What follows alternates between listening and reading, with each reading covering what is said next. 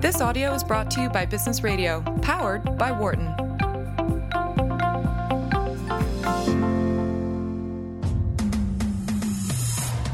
And now, from the University of Pennsylvania Wharton School, this is Mind Your Business with the Wharton Small Business Development Center.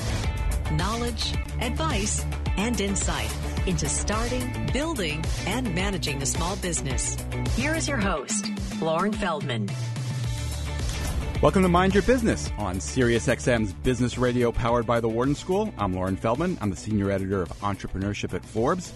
As usual today, we're not going to tell you how to run your business. The show is about ideas and strategies and conversations, and we want to have those conversations with you. If there's something you've been struggling with, call us at 1 844 Wharton. That's 1 844 942 7866. And as always, let me emphasize this is a safe space for business owners. If you're struggling with something, someone listening to this show is probably struggling with it too. So, in other words, there are no stupid questions. We do have a special show for you today. We're going to talk a little bit about buying and selling businesses and especially about uh, conflict resolution. If you run a business, you're going to have some conflicts. The key, of course, is to try to keep them to a minimum, to keep them from raging out of control and turning into expensive litigation. Uh, of course, that's easier said than done. Uh, back with us in, in, the studio today is a guy who's had a few conflicts in his time. Um, someone who's been here before, Cliff Oxford, founder of the Oxford Center for Entrepreneurs. Welcome back to the show, Cliff. Thanks, Lawrence. Great to be back. Last time we discussed making sausage, and we're, we're back again today discussing that in a different kind way. Of, yeah, a different kind of sausage. different kind of sausage. Uh, Cliff, you seem like such a nice guy. Why have you had conflicts? well, I mean, fortunately, uh, I guess my conflicts uh, to good relationships are maybe a thousand to one, and I'm glad to keep it that way.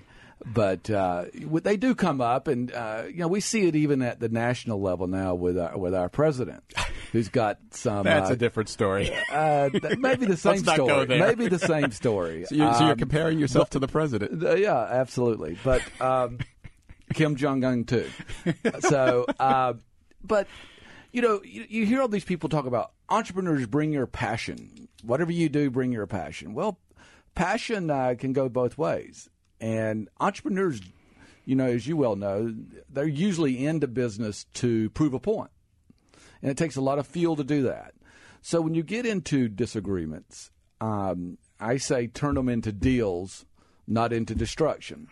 And, and quite frankly, in, in my career, I've had very few that turned into destruction. Maybe one or two, but very few that, that turned into destruction. At the same time, you know, when I was going to write for you at the New York Times, I had a local uh, business editor there tell me if you go take that job, um, we're not going we're not going to sponsor you anymore.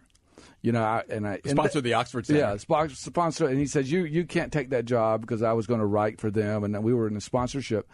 And you know that was a time where you have to stand by you know, well, I'm not going to be writing for you anymore. I'm not going to be, uh, you're not going to be my sponsor anymore. So we had, you had, there's time to stand firm, but for the most of the time, you know, in these disagreements, uh, and I happen to see it a lot with 552 entrepreneurs in our portfolio. All of them. That's the Oxford Center. That's you, the Oxford Center. You, it's kind of a support group for fast growth entrepreneurs. You. you. meet regularly. I've been to many of your meetings. You you attract entrepreneurs from around the country. Um, many we had of one yesterday really at impressive. Porsche Center. We had one yesterday at Porsche In Center Atlanta. and had you know probably a hundred of the fastest entrepreneurs in the country there. And you're talking about these are people that are really moving the market. They're hiring. They're you know and they're on all cylinders. So they're full of passion.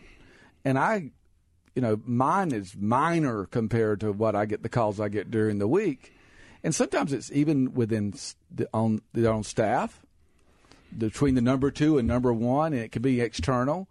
But there's a you know, believe it, there, there's a pretty big garden there that can where it can happen because of the pace, the passion, and just the the fuel that these people are on to make these businesses go the part of the philosophy is uh, not to ask for permission. It's to ask for forgiveness if necessary afterwards. Uh, that's you know that's how people build businesses. and that's also how you get into conflict. That's how you get into conflict. And it's also, you know, we don't read contracts fully, which we should read contracts fully.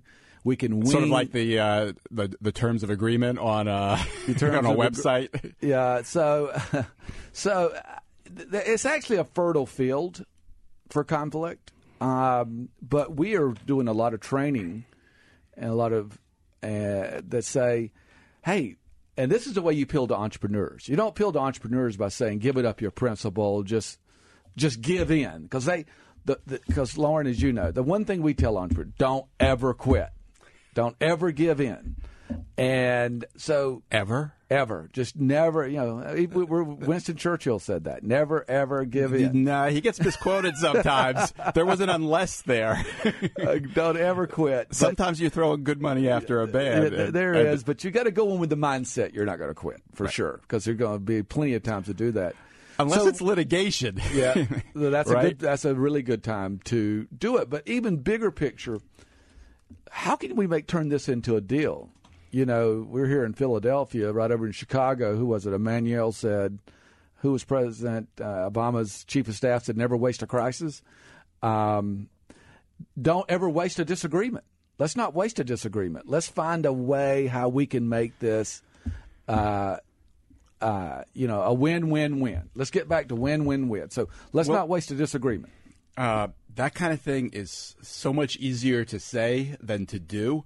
Uh, but thankfully, you have uh, volunteered to kind of walk us through a, a, case study example of this here, of, of how you can do that. And uh, it's an example where you, you did get into a conflict. It actually led to litigation, uh, but it has kind of a surprise ending uh, that we will get to. Uh, let me remind you, we're at 1844 Wharton. If you have a question or a comment, please call us at 1 942 7866. But Cliff, tell us a little bit about uh, how you got into this dispute. It involved a lawyer. It involved selling, buying, and selling businesses, I believe, and uh, and your agreement for what you would pay this lawyer is what well, led to the dispute.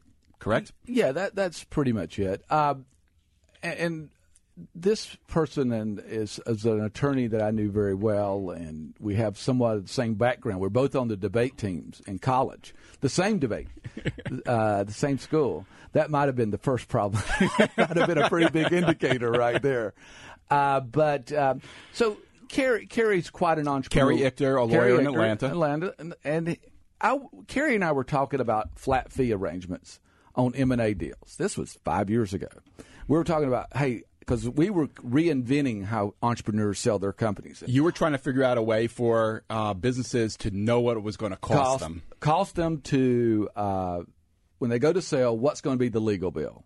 Because if you ever want to get any entrepreneur up in arms, ask them about the legal bill after a sale. So I was trying to do that not just for me, but for all entrepreneurs, and saying let's have a set rate because there's an incentive there now to get the deal done sooner which benefits the entrepreneur. Cary, Cary is quite entrepreneurial, and he and I started talking about that. And we were looking at doing a deal on that. And then we had our own matter going on, some legal strategy we were doing. And I was thinking that fixed rate carried over to what we were doing. That other matter was actually litigation. It was. Right? It was not. It was. It was on legal strategy. I think Cary would agree. It was on legal strategy. So it was. But the bigger the big thing here is I was entrepreneurs, we can extrapolate really easily. Like very quickly. Like if I got this deal with you, that means it's also good for this deal. And it was on a flat rate. And now confessions and the reason I want to have this show today is all we're trying to do is help entrepreneurs. I mean, Cary and I are friends now.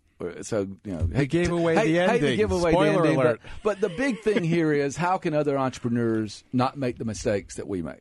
That's a big part of the Oxford Center. That's why we exist. You know, to help elevate them and help make sure they don't fall in a pothole. So you you go to that, and and, and you know what? Um, wait, wait, wait I, let, me, let, me, stop you there. Before you guys join hands and start singing "Kumbaya," uh, let's go through what actually happened because you actually got into litigation. There, yeah, yeah um, that is true. You had a dispute uh, the, about the, the local newspaper wrote a big story on it, Oxford Center, and that was lovely. And the the Daily Report. Tell us what you were thinking back then. What was the you thought well, it was a flat fee? Well, you know, and, I, I think, uh, you know, of course, Cary will have a lot to say about this. I, I probably was extrapolating um, our one deal to the next deal. Was this an example where you didn't read that contract carefully I, enough? I, I, think that's a great example of it. Uh, I think on a contract basis, Cary is totally in the right. On a philosophical basis, uh, you know, I'm doing deals all the time, and I now and the thing about it is, I don't regret that, Loren, because 99% of the time, everything works out with that style. I can't change my whole what style. What style are you referring to? What do you mean by that? You know, understanding um, that if we're talking about this deal and if we're doing something else, it, it, it applies to that. And I, I, mostly deal with entrepreneurs, and that's just the way we do it. You know, in fact, going back to President Trump, a lot of time the media is beating him up on. Uh, let, us let, let's, let's, let's stick with one dispute a, at a time. Okay, uh, but a lot of this is extrapolation of thinking and looking for a win win win. Everything comes back around. And I think when you're dealing with a highly skilled attorney, as Cary is, uh, that that probably was not good thinking. How did you let it get to the point where it became a, a, a matter of litigation, where well, you're fighting over well, the there, fee? There was several it, things. It seems like that's the point where something some cooler heads should have prevailed at that point before you're actually because I was so spending money to litigate against your you know, lawyer. Yeah, you know, it was uh, it, it's passion. It's thinking that you're right. A little bit of ego. Ego. I'm going to win. You know, putting winning over. And and the bad, the really sad news is probably if we hadn't have been involved in that, Cary and I would have done seven or eight other deals.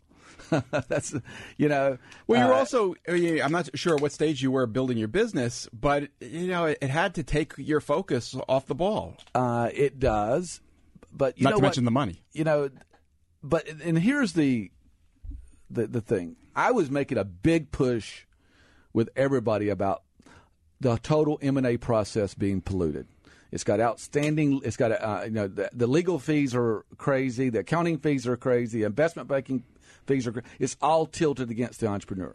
So was I not going to stand by my principle of flat fees? Because and wrongly or rightly, I saw it bleeding over to that, over to the whole M and A process that I was reforming. So, in your mind, this wasn't just a fight over one matter; no, it was no, a fight oh, no, over. No, no, no, This would have been just a fight with. This was a fight over the principle this, of trying to get a flat fee for trying to get a flat fee and trying to reform the whole M and A process, which well, I will go on to say, we get done all the time now. We know we get flat fees. We went through that, and you know, maybe we got involved in this squabble, and if I'd given in on that, let me just take one point here. If I had given in on that, which I probably should have, I probably wouldn't have had the intellectual stamina to go all the way through and reform the whole M&A process. Well, it just so happens that on another line here, we happen to have Cary Ichter, a prominent attorney in Atlanta.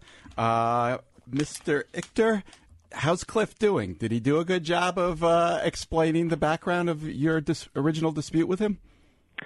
Uh, there are a couple of points I would refine. It's your turn. Go for it. My recollection is is that I was representing on the hourly rate basis. I was uh, representing Cliff in some ongoing litigation having to do with uh, a business he had been involved in that was in the audio visual space and uh, and we got that thing resolved for him through mediation, and we we did have a contract.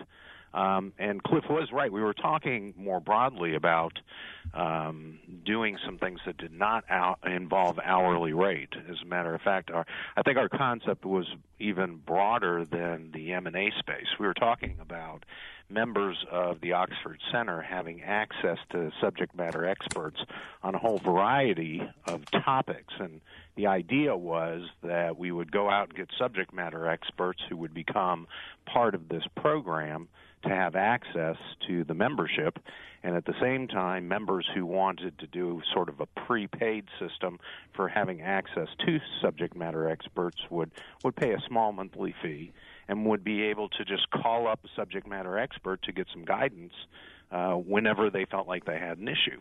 So that's the idea that sort of a subscription of model for uh, legal services. Right, right. But the idea was have law firms pay to become members of uh, this uh, this system, so that and, and be a separate uh, profit center for the system, um, so that they would then have access to this whole body of entrepreneurs. So, anyways, we were kicking that around, and at that point in time, I got involved in the litigation. Let, let, let, me just make one point clear. Here's Cary and I uh, back to debaters again. He mm-hmm. what he said is correct, but there's just one thing. The, the, it wasn't litigation against me. I was part of an investor group. It wasn't one of my companies. I was Cary, if you remember, I was part of an investor group, and the stock price went down, and it was one of those where they sue everybody, mm-hmm. and we were in part of the investor group.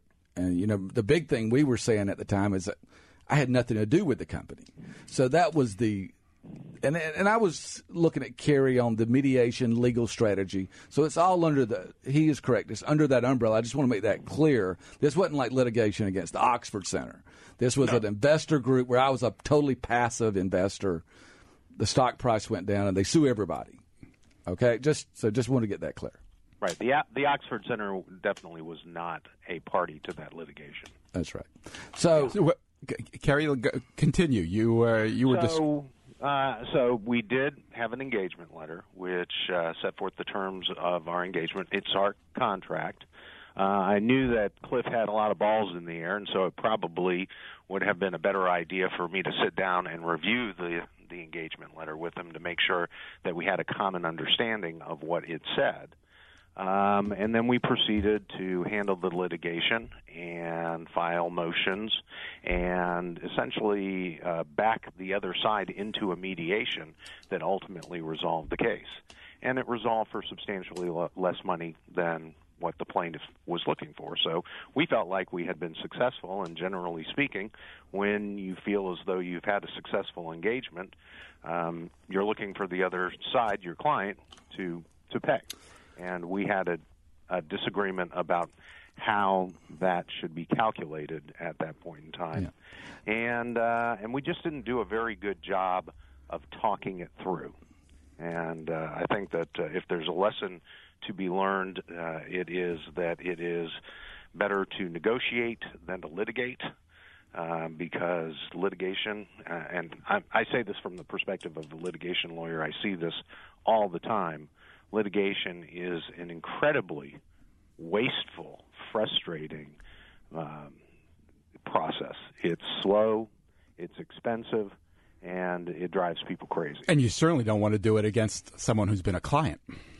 You don't want to do it against someone who's been a client, and a client, I would suggest, sure, surely shouldn't want to do it against their lawyer. yeah, you know? yeah. What Cary says is correct. Just one point of, and this is why this is really bizarre uh, you know, John Yates, a very popular attorney, represented me for nine years, sold my company.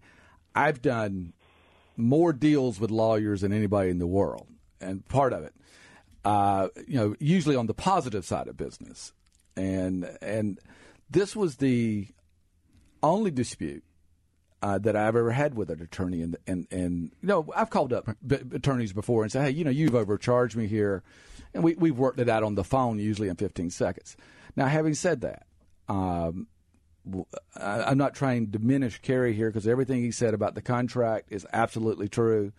It's just that uh, I'm not a guy who doesn't pay his legal bills. I paid more legal bills than anybody has, and uh, and actually pay them early. This was a, a bigger picture dispute. You know, to kind of get out of the weeds here was um, I was we were hoping to do this this whole pre uh, legal insurance, if you want to call it that. And if we're doing we're discussing all of this, I was and I could, you know, there's enough blame to go around here, and I'm certainly willing to carry, you know, for other entrepreneurs to learn.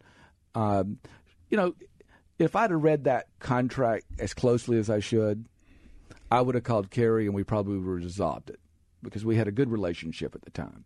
So probably, if you want to put the big, big X on somebody, it'd probably be me because I could have read the contract, not assumed that it will do that.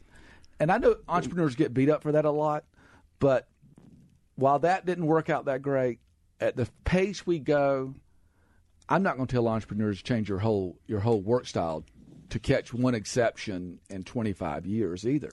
But read, but should we read the contract? Yes. My name is Loren Feldman. My guests are Cliff Oxford and Cary Ichter, who uh, remarkably are here uh, speaking as friends after having survived uh, litigation with each other. Uh, they've both been generous enough to walk through how this happened, uh, the mistakes they made, and in a moment we're going to talk about how they kind of put it back together and how they resolve this. But let's take a phone call. Uh, we got Barry in Atlanta. Welcome to Mind Your Business, Barry. Hi, thank you. Uh, quick question. I just wanted to know, are there any public options or publicly supported options for uh, franchisees? I mean, small business. As you said, you know, it, these legal things can get pretty complicated and very expensive. So, you know, sometimes you're putting good money after bad, trying to recover something that, you know, at the end of the day, a lawyer is going to take most of it. So, I mean, um, are there any um, cost-effective options out there for small businesses to go after breach of contract type of stuff. You know that is that you know lawyers don't want to do on a contingency basis. Wait, are, are you asking if there's a public organization that will help fund your litigation, or or am I misunderstanding? Resolve it. Or no, you, no, I'm I'm saying like either public or private, actually, you know, or or a government organization or non-government organization that helps uh, or supports small businesses in going after breach of contract type of uh, uh, you know matters. You know where you know you have like for example AAA mediation, then arbitration, and then litigation. You know it can get if when we're talking about small money, twenty thirty thousand dollars. And you're, you know, you're having to go and, and do something like this. It can cost you a lot of money, and then you're only trying to recover half of it. You know, just to kind of mediate. Yes, please, Cary.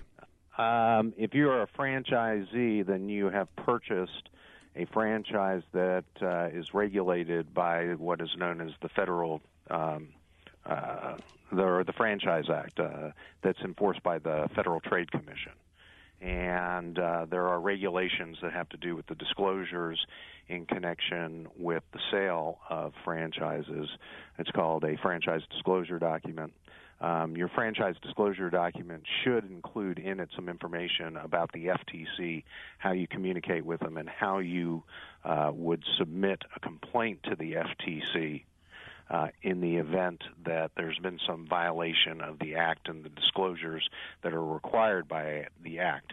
If you have a breach of contract, if they have violated your franchise agreement, that's different, and you have a private claim that you can make. But a violation of the FTC Act, uh, it does not have a private right of action, and you cannot file a lawsuit based upon a violation of the FTC Act. You have to file a claim with the FTC. Cary, what if it's not uh, a franchise situation? It's uh, a, a, small business that doesn't have the money uh, to, to, fund litigation. I think that was also part of Barry's question. Do you have any advice for how small businesses can handle that situation?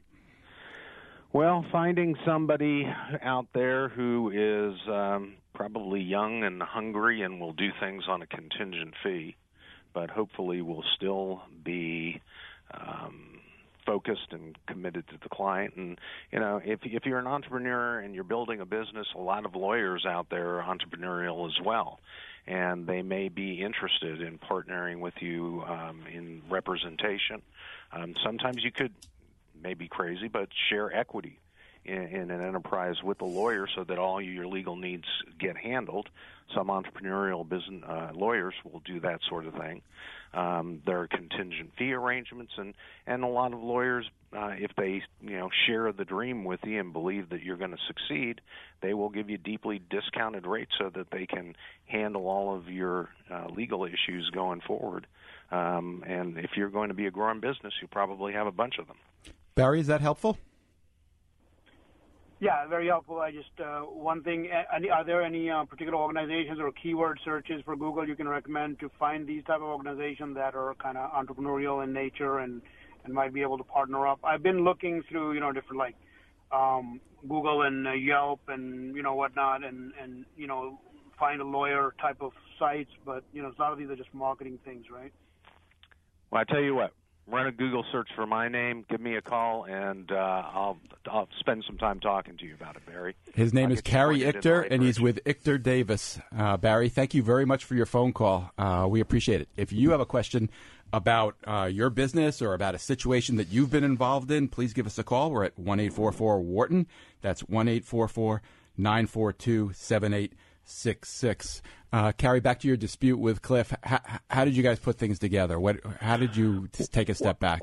I think I think that one of the reasons, and, and Cliff is absolutely right about uh, about one thing in particular, and that is if you're entrepreneurial, and he and I are both entrepreneurial, you both approach your business with passion.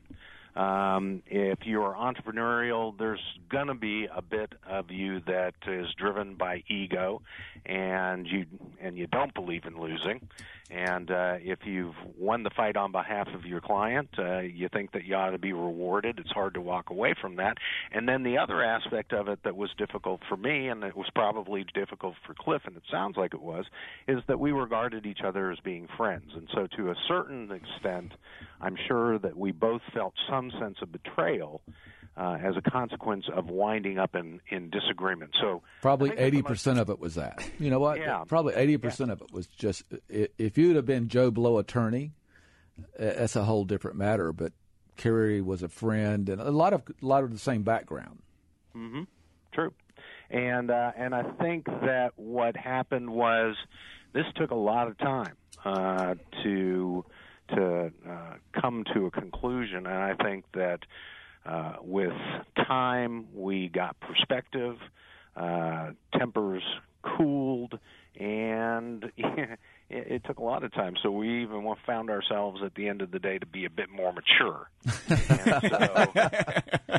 just just the passing of time resulted. Exactly. I mean, see, some there's there's some anger that you just grow out of, you know. Right, right. And I I, I think that we just grew out of the anger, and uh, and grew into some perspective, and came to the conclusion that this is crazy. We're wasting our time on this. Let's just find a way to bring this to a conclusion. No, nobody is benefiting from being angry at each other. You, you know, uh, when when when I uh, made the transaction with Advantage Media Forbes Books, uh, just just April the sixth. Um, We'll talk more about that later. Okay. but I look back, you know, after you finally get the deal done and it's closed, closed, closed, I look back and it was probably the stupidest thing I did uh, building the Oxford Center. It was probably the stupidest thing. You're you're talking about your your dispute with, With Cary, was Yeah, the stupidest it was thing. the stupidest thing I did at the Oxford Center. Uh, and I look back at it and said, you know what?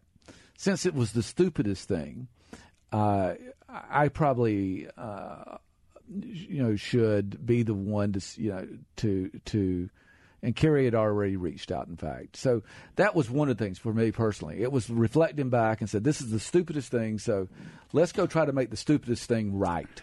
And that's that's very entrepreneurial also you know, so we only have a moment before we have to take a break. Uh, what advice do each of you have for people who are caught up in the moment, caught up in the passion and the ego and the anger? What what can they do other than waiting for maturity to set in?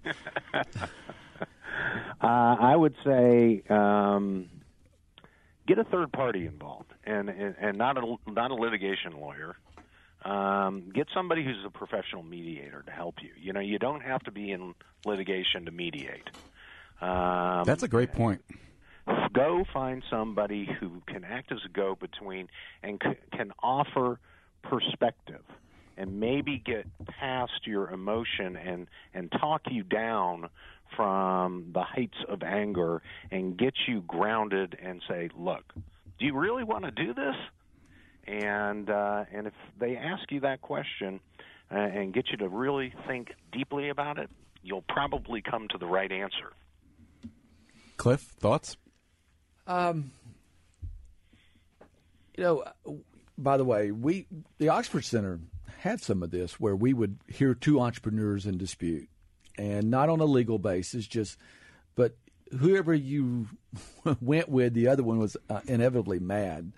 Uh, so we we got out of that quickly, but um, you know, I think. Um, but it's you were teaching other people to do it, but you still allowed yourself I, I, to fall into uh, the trap. Uh, maybe how can other people stay out of that trap?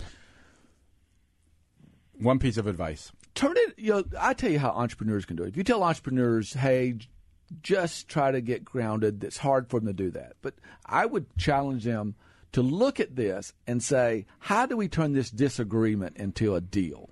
How do we make hay out of this disagreement? And look at it from that perspective. And entrepreneurs are much better at doing that than trying to say, I give. Um, and uh, seriously, I mean, Cary and I had a very serious idea with this legal subscription. As you can tell, he's very entrepreneurial. He got it. That could have been a hundred million dollar company we wasted if we'd have moved in that direction. So look at it and say, how can we turn this into a win-win-win? And entrepreneurs do that by making a deal. Cary Ichter of Ichter Davis in Atlanta, thank you so much for joining us today. My pleasure. Really appreciate it. We have to take a break now, but I'll be back uh, with more from Cliff Oxford. We'll talk a little bit about uh, kind of the, what led to this whole discussion, the idea of buying and selling businesses, something he's done himself, something he's helped uh, a lot of other businesses do. If you have a question, we're at 1 844 Wharton. That's 1 844 942 7866. Our producer, Dana Cash, is standing by. You don't have to wait. Call now. Uh, you're listening to Mind Your Business. I'm Loren Feldman, and this is Business Radio powered by the Wharton School on Sirius XM 111. You're listening to Mind Your Business with the Wharton Small Business Development Center. Here again is Loren Feldman. Welcome back to Mind Your Business. I'm Loren Feldman. I'm here with Cliff Oxford of the Oxford Center for Entrepreneurs, and we're taking your calls. The Oxford Center is a support group for fast growth entrepreneurs that's based in Atlanta but draws its members from around the country. If you want to check it out, go to oxfordcenter.com. If you have a question or an opinion or an experience to share, our number is 1 844 Wharton. That's 1 844 942 7866. Uh, Cliff, I want to talk a little bit about buying and selling businesses. It's a it's a really important issue these days. There are a lot of businesses for sale. A lot of baby boomers are reaching the point where they got to do something uh, with their business. You've been through this a lot.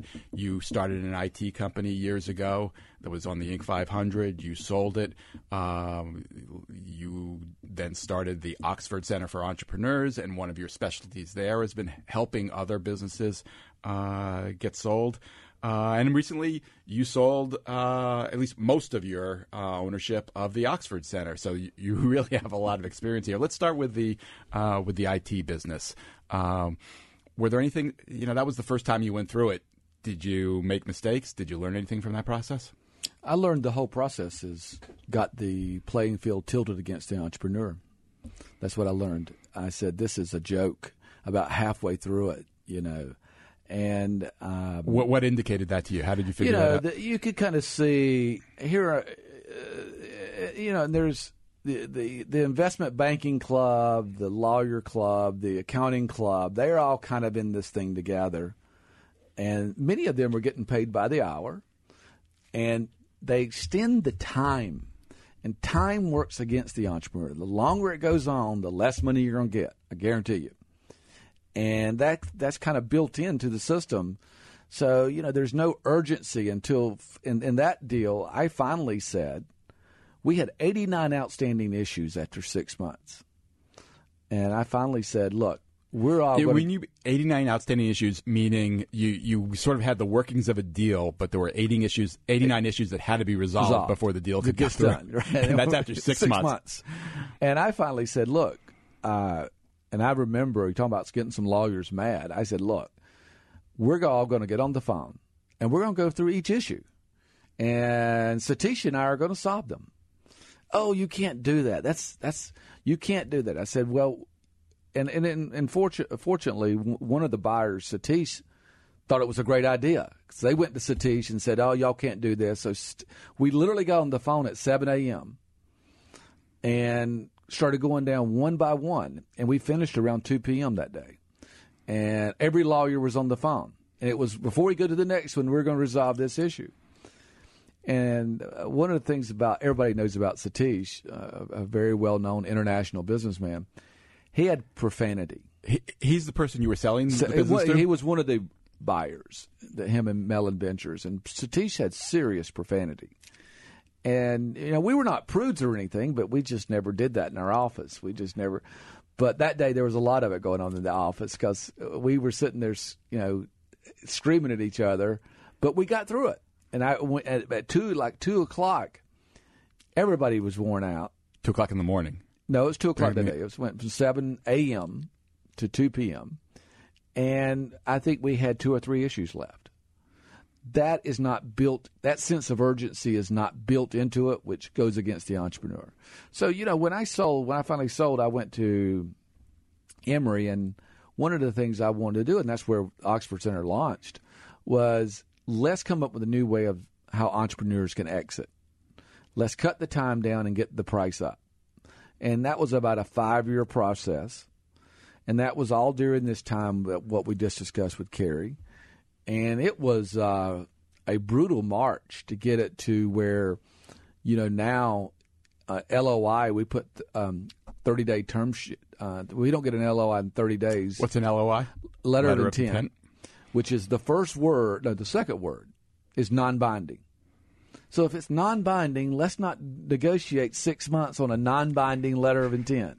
It's then what good is it? Stupid from an entrepreneurial viewpoint. What's the point of an LOI then? It's it, it gives a it gives everybody at least an agreed upon frame of the deal that they can back out later.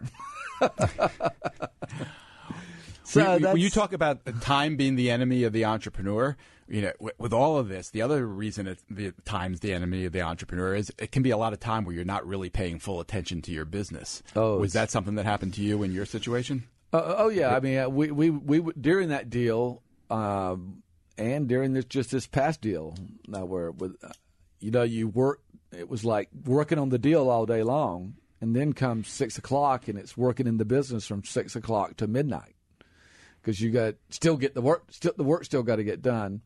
Although I, I, would say we obviously with this deal we just did uh, with Adam.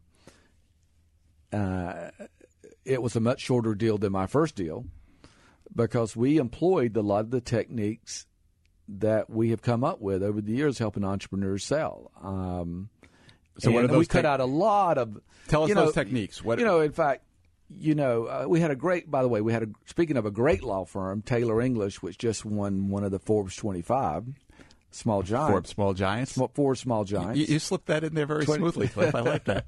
you like that? They're, uh, and but so set that aside. They're you know they're they're a great law firm, but there's a lot of mumbo jumbo in deals. Now this is the guy who just gotten you know who didn't read the contract, so take that for what it's worth. But nevertheless, we we've done many many deals now with. Let's put this in simple language, and let's not do one of these deals where you say something and then you go down the list, you go down the page and you just cancel out what you just said above. That happens a lot in M and A deals, and and then both side, lawyers, each lawyer starts trying to play a game of let's catch the other one, and then in in the meantime, the entrepreneur that's selling their company is is kind of hung out to dry. Now now let's face it, if you're a billion dollar company, this doesn't really move the move the needle very There's a much. whole industry there to help you, but there's a hole in the market, right? A, For the kinds of companies that you're talking under about. Under $100 million, if you go through the usual process, and you know, I was over at SunTrust a few weeks ago, and they went through their process with their lawyers and blah blah how to exit, and they asked me, said, "What do you think?" And I go, "You know, this is the most bureaucratic process. It's old, it's traditional, and it's totally inappropriate for companies under hundred million dollars, um, because." Uh, and, and by the way, the entrepreneur pays that bill. You know, usually if you sell on a corporation, who knows who pays the bill? But if you're selling your company for 25 million and you get a big legal bill, that comes right out of your back pocket. Not to mention, and a bigger thing than the legal bill is, the more extended it is, the less money you're going to get. The lawyer, I mean, the entrepreneur never makes more money because it took longer time to do the deal.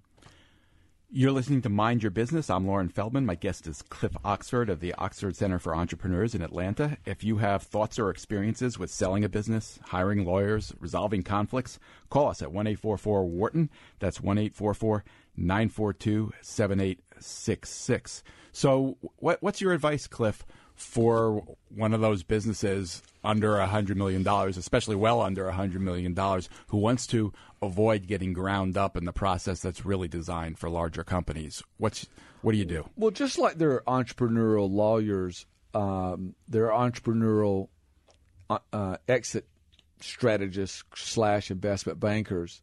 I met, um, so I don't, you know. How do you would, find one?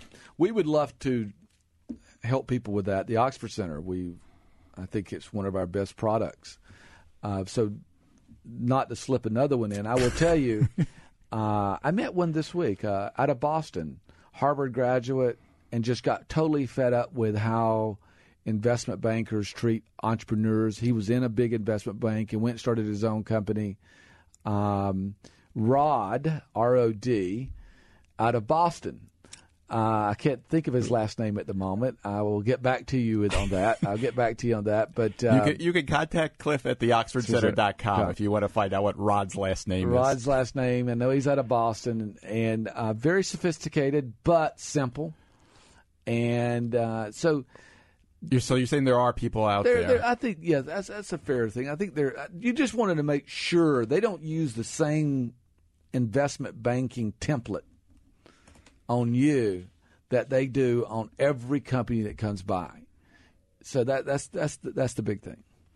Let's take a caller. We've got uh, Michael from Atlanta. Uh, well, no, we don't. Michael left us. Uh, we do have Michael. it turns out we do have Michael. Michael from Atlanta. Welcome to Mind Your Business. Do you have a question uh, about selling a business? Loren, Cliff, hello. Yes, enjoyed the show. Um, we we we're in an interesting position at VPN.com. We get uh, what's VPN.com? Tell us what the business is.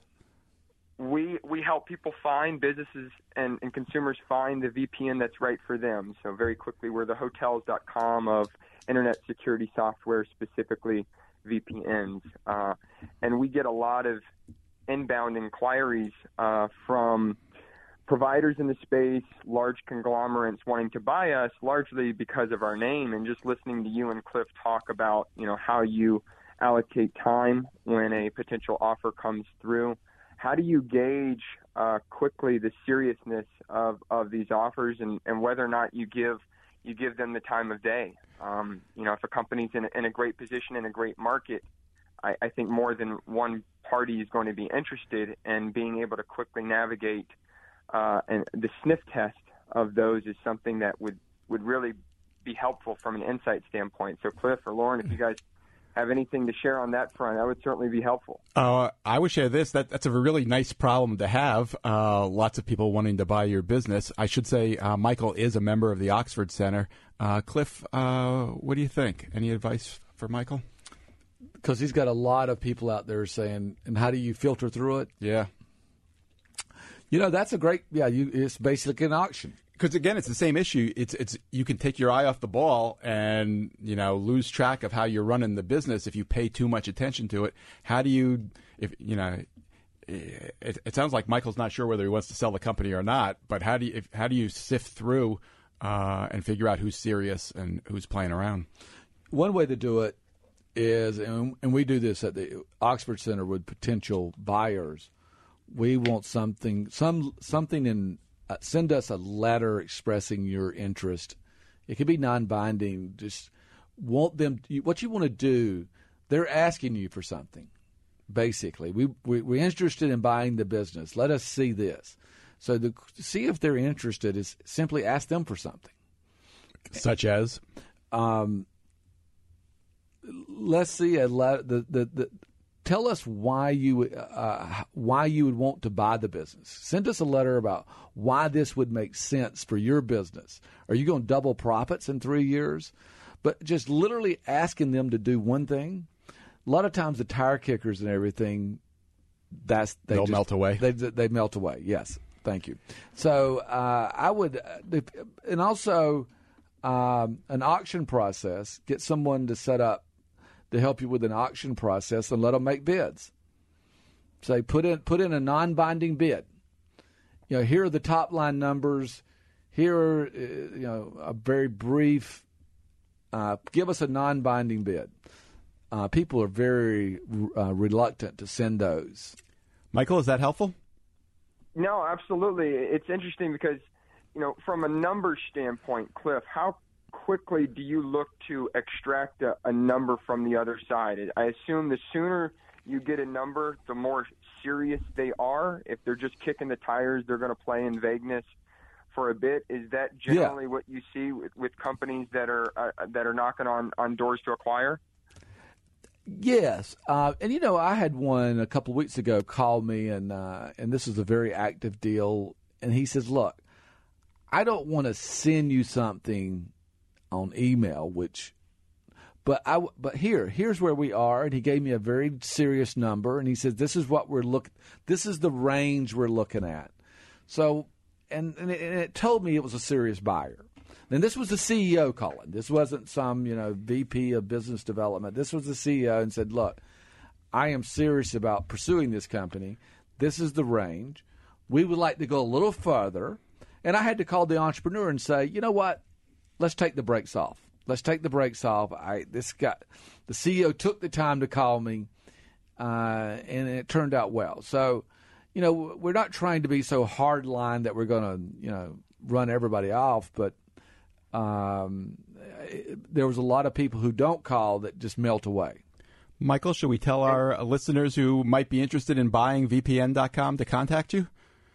Well, yeah, absolutely. I mean, we've had a couple multi-billion-dollar corporations reach out in the last 60 days, and it's kind of, you know, shell shocked shell shocked me uh, a, a bit just in, in, you know, appreciating that companies of that magnitude are interested. But, you know, la- last question, um, Cliff. You mentioned CEO. Um, speaking to the CEO, sometimes companies will reach out and it'll be, you know, a business development officer or VP of M&A do you typically like to walk through um, that person and go, hey, you know, I appreciate this. Let me know a time the CEO uh, could speak. Do you like to get to that decision maker as quickly as possible, or do you typically play, you know, and the and the whoever reaches out to you and communicate that way? We have a very specific methodology. Uh, when we go out and research active buyers in the market, and I'm giving away a little bit of my secret sauce here, but I'll do it for the, for Loren. Um, we send an overnight letter to the CEO of the company with a one-page letter that says this is why you should buy this company. We see you're active in M&A. Here's a great buy, and here's why. And now I, will give you two names that we sent this to: Jeff Bezos and uh, Howard Schultz at Starbucks. No, they did not call me on the phone. But what they did was walk down the hall and give it to the CFO or the head of development and said, Look, I'm interested in this company. Why don't you follow up these people? And they called me and said, and I, I still got the email from Alice that says Jeff Bezos would love to answer all his emails. He's asked me to look into this. I'm not going to tell Alice, no, I'm not going to deal with Amazon unless I talk to Jeff Bezos. But the fact is, it went from his office downhill I am satisfied with that. But to start off, I will not deal with anybody at the company but the CEO. Michael, thank you very much for your phone call. Best of luck with your business. Let's take another call from Jay in Tampa. Jay, welcome to Mind Your Business. Thank you. Uh, my question is when dealing with entrepreneurs and dealing with sales, uh, trying to do this obviously at a fast pace, have you run into any situations where either an entrepreneur was discouraged because of the length of that sales process, or entrepreneurs that after the sale was completed maybe uh, had some feelings of regret or maybe wishes that they hadn't sold? I think I, I can speak to the second one. That's a very common phenomenon. A lot of eighty percent.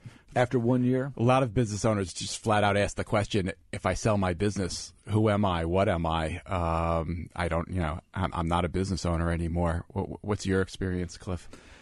It's a big, big, big question. Um, you know, one of the reasons it really drives me is that I knew 80% of entrepreneurs who sold were unhappy a year later. Uh, and that's an awful thing after building a, a company, and and that, that's irrespective of whether they got the price they wanted. That's right. Yeah. That's not just price. That's they lost their identity, and um, we have strong talks. And I talk more people out of not selling than I do s- selling, because wait a second. I'm not sure. I lost you there. You talked them out of selling or out of not selling? Out of not selling. So you convinced them. Don't sell right now. Okay. Because you know the worst thing you want to do is go to market and not get liquid, because it takes a lot of work, takes a lot of money, and then it kind of is a letdown for everybody. Um, I saw a serious sixty million dollar company that was getting bought by Yahoo. Yahoo changed on them. In fact, Marissa Mayer changed her mind at the last minute. It didn't go through.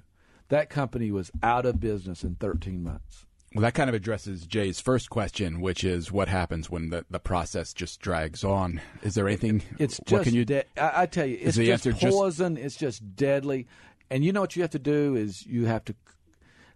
And an entrepreneur has to some point walk away from the table and say, "Look, I am done." Well, that, that's a standard, you know, principle of negotiations. If you if you want to get if you want to win the negotiations, you have to be willing to walk away. You got to be willing to walk away, and you got to be willing to walk away over time. That we're not going to do this. Now, what's better is have that understanding up front that this is the kind of time frame we're looking at, and you know we're going to go 30 days on getting LOI or the deal's off uh, I'm very annoying when I do that to deals. It's very annoying. They they really. But well, I let's go, hear what Jay says. Jay, is is that advice helpful? Yeah. Are you no, willing I, to be annoying? Um, yeah, that's kind of how I make my living. what What do you do? Um, actually, I work for a uh, dental company, and then I uh, started my own business as well. Uh, where you have to be annoying? Yeah. Oh, yeah. Both of them. Jay, thank you very much for your phone call. We appreciate it. Uh, Cliff, we only have a couple minutes left. Tell us quickly. You just sold a business. Are you part of that eighty percent? no, I'm very happy. And so, why did you sell? Um, quickly.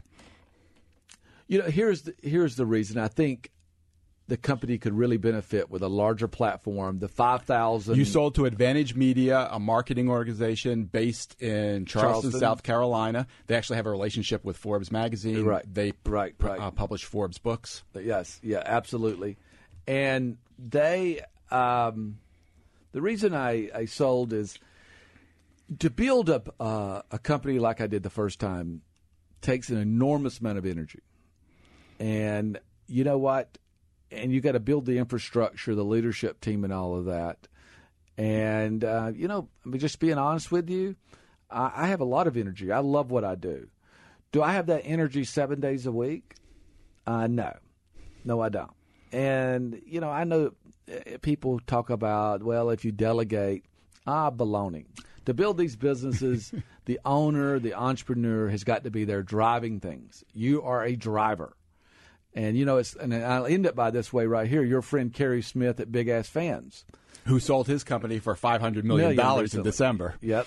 You know, Carey is absolutely right, and he and I discussed this. Was that when you're the entrepreneur and you're cha- you're disrupting the market, and Oxford Center was disrupting what the market.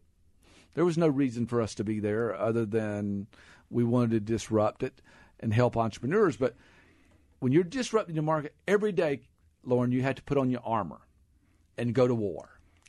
And, and it is war. You were ready to back off from the war. Ready to back. But you kept a hand in it, right? You're yeah, still yeah. I'm still involved, and I, I, and I'm very proud to say, since we did that transaction, I have never worked harder.